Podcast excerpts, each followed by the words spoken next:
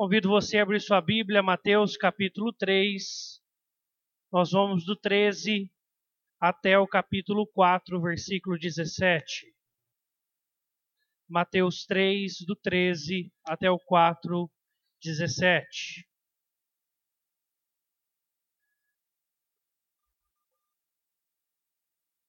Mateus capítulo 3, versículo 13 até o capítulo 4, versículo 17. Três narrativas lindas do início do ministério de Jesus. E a palavra de Deus nos afirma assim: Por esse tempo dirigiu-se Jesus da Galiléia para o Jordão, a fim de que João o batizasse. Ele, porém, o dissuadia, dizendo: Eu é que preciso ser batizado por ti, tu vens a mim. Mas Jesus lhe respondeu: Deixa por enquanto porque assim nos convém cumprir toda a justiça. Então ele o admitiu.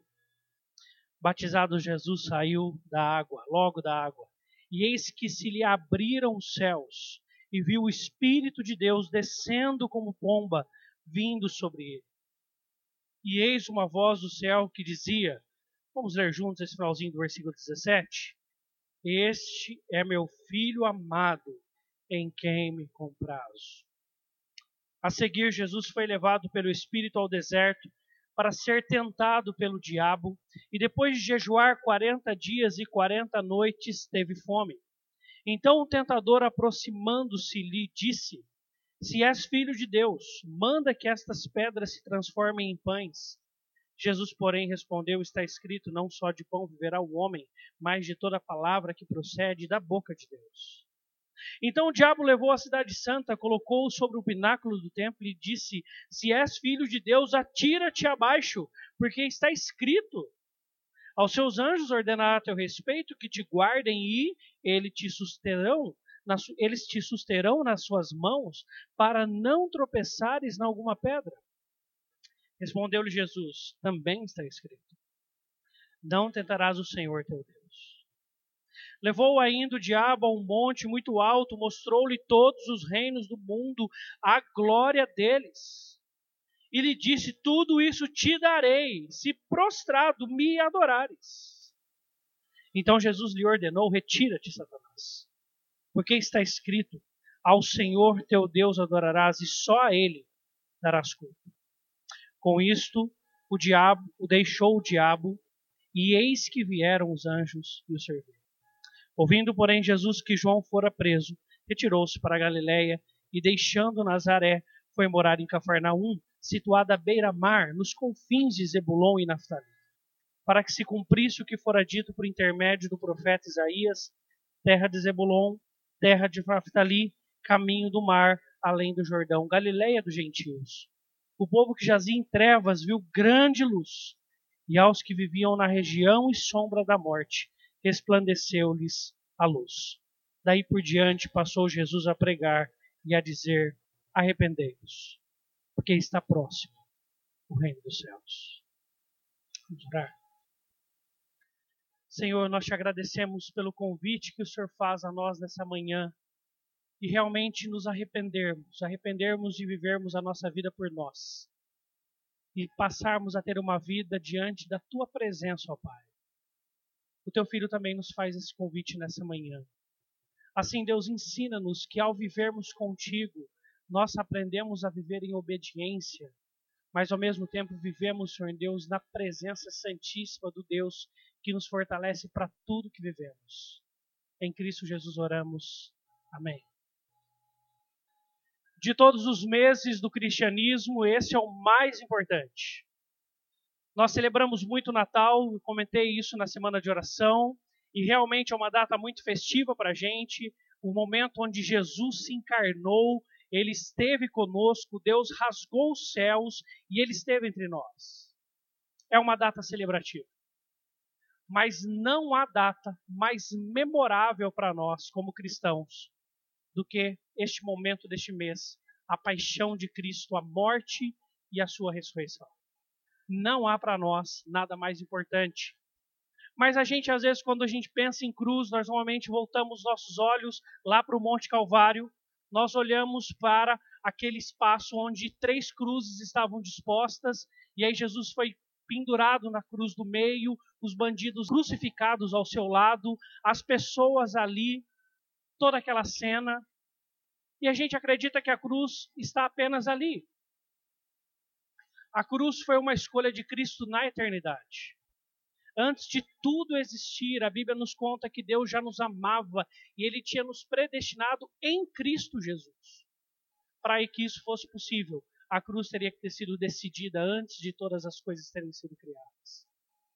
Mas em relação à história de Jesus, em relação ao ministério terreno de Jesus, este é o exato momento que Jesus diz sim para a cruz.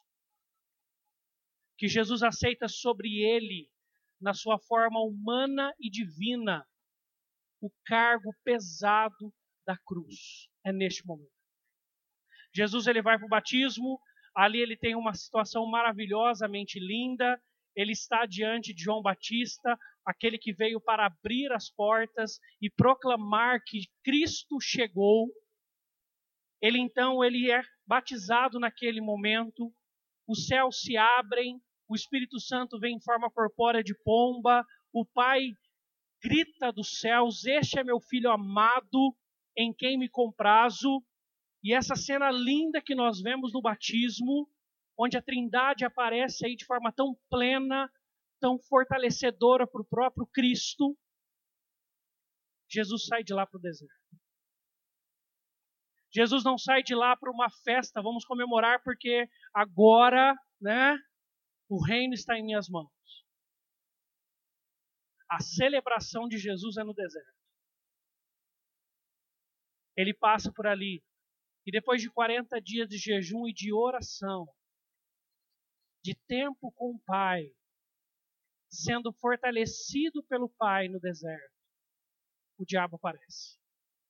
E o diabo faz três propostas para Jesus que, resumidamente, diziam o seguinte: se você escolher o meu caminho, vai ser muito mais fácil. Se jogue do pináculo do templo, as pessoas verão o Pai pelos seus anjos te abraçando e não deixando que nenhum mal te aconteça. Você será reconhecido. Você está com fome, então transforme essas pedras em pães. E depois que nada funciona para Jesus, o diabo vira para ele e fala assim: o seu, seu plano qual que é mesmo? É dominar a terra? É tomar o reino do universo sobre as suas mãos? Não precise sofrer. Eu dou a você. Foi me dado pelos homens, eu, eu te dou. Basta um ato, um gesto, um único atalho. Se ajoelhe me adore por um único momento. Tudo estará cumprido, o mundo será teu. Nessa hora, Jesus vira para Satanás e diz: Retira-te, Satanás, porque está escrito: Ao Senhor teu Deus adorarás e só a Ele darás culto. Nessa hora, Jesus está dizendo sim para a cruz. Neste exato momento. Na cruz, Jesus vence a morte e o pecado com a ressurreição.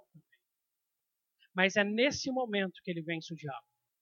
É no deserto que Jesus derrota o inimigo para fazer a vontade do Pai, tanto que o primeiro ato dele é missão, é proclamar o reino de Deus, proclamar a chegada do reino de Deus. O que, que isso tem a ver com nós nessa manhã? Já teria tudo se fosse só com o nosso mestre. É por causa disso que nós estamos aqui se ele tivesse escolhido um outro caminho mais suave, mais fácil, mais tranquilo, um atalho, ele teria sido um homem muito significativo há dois mil anos atrás, e talvez leríamos sobre ele na história da humanidade. Mas ele não teria ganho os céus e aberto o caminho para o Pai, no qual nós trilhamos quando nós oramos, por exemplo. Mas isso tem a ver porque a Bíblia chama Jesus como nosso mestre, que nós devemos, como discípulos, segui-lo. E a nossa vida também é assim. Nós precisamos destes momentos porque eles fazem parte da nossa vida. Nós precisamos do momento onde nós estamos com o Pai, no qual nós estamos no momento de adoração litúrgica, onde nós nos reunimos, onde nós sentamos na nossa casa, ali naquela cadeirinha que a gente gosta, abrimos a nossa Bíblia, ou quando nós abrimos nosso carro e antes de ligarmos, lemos a palavra de Deus, fazemos uma oração. Nós precisamos deste momento com o Pai. Nós precisamos ouvir do Pai que nós somos amados por Ele. E é o amor e a certeza do amor pelo Pai que fortalece Jesus em todo o seu ministério, bem como a sua comunhão com Ele. Por isso, na vida, os desertos aparecerão. Na vida virão momentos onde os atalhos serão propostos para mim e para você na nossa santidade. Ah, não, não espere o casamento. Antecipe alguma coisa. Ah, não, não precisa esperar a promoção. Ah, faça isso e aquilo que você consegue, isso e aquilo Não, não, não, não, precisa falar a verdade. A verdade vai te trazer muito trabalho e muita encrenca. Diga uma mentirinha desse tamanho e tudo estará resolvido. Não, não, é rápido, é simples, é fácil. Siga esse caminho, tudo estará. O caminho do pecado sempre aparece um caminho muito mais suave, mais leve, mais tranquilo, mais rápido. Mas nós sabemos muito bem que sempre quando escolhemos por ele, ele só traz amargura, desgosto e desprazer. Jesus escolheu o caminho da obediência ao Pai. Mas para que Jesus pudesse obedecer, ele tinha relacionamento. Pense nisso. Para que Jesus tivesse todas as forças para enfrentar o diabo quando ele apareceu com as suas propostas, o que fortaleceu Jesus naqueles atos, naqueles momentos, foi o seu relacionamento com o Pai. Não é à toa que todas as respostas que Jesus dá ao diabo são dele, porque ele é Deus, mas vem da palavra de Deus. Vem de algo que havia sido escrito, que Jesus tinha estudado, que Jesus tinha se aprofundado, também como homem. A Bíblia nos mostra em Lucas, quando Jesus tem 12 anos, ele no templo, dialogando sobre a palavra de Deus com os doutores de sua época. Jesus, ele estudava a palavra de Deus. Não tem como estarmos fortalecidos nos desertos ou nas tentações que a vida nos apresenta se a Bíblia não for uma marca do nosso dia a dia. Mas Jesus ele não só tem a palavra de Deus, mas a Bíblia nos mostra esse tempo de 40 dias de oração e jejum, práticas espirituais. A prática espiritual não serve só para você cumprir ali um checklist com Deus do dia. Ela serve para organizar você, serve para organizar a mim. A Bíblia nos lembra que nós temos uma natureza pecaminosa e se deixarmos a vida ser levada por nós mesmos, nós vamos desorganizando o nosso interior. Nós vamos reorganizando as prioridades conforme o nosso pecado e não conforme a vontade de Deus. E as práticas espirituais, elas servem para colocar as coisas no seu devido lugar. Servem para colocar Deus acima de tudo, então acima das nossas necessidades do pão, acima dos nossos reconhecimentos dos homens, acima dos caminhos mais fáceis, Deus está. Mas é só quando nós praticamos esta vida com Deus, pela graça, sem dúvida, mas a partir de um acesso desse, desse relacionamento. Por isso que o final de tudo isso é Jesus fortalecido, vitorioso sobre o inimigo e avançando para a missão. Avançando para aquilo que Deus tinha chamado. Avançando para aquilo que Deus tinha colocado nas suas mãos. Você tem avançado para a missão de Deus? Você tem sido fortalecido pelo Pai? Você tem sentido o amor dele? Falar no seu coração que você é um filho amado por ele? Em quem Ele tem prazer. Nós precisamos ouvir essas palavras mais vezes. Por isso, deste relacionamento, por isso, desse tempo de comunhão tão precioso e tão necessário para organizarmos o nosso coração, para enfrentarmos os desertos e as tentações com a força que Deus nos der e ainda partirmos em prol da missão de Deus, para a honra e glória dele.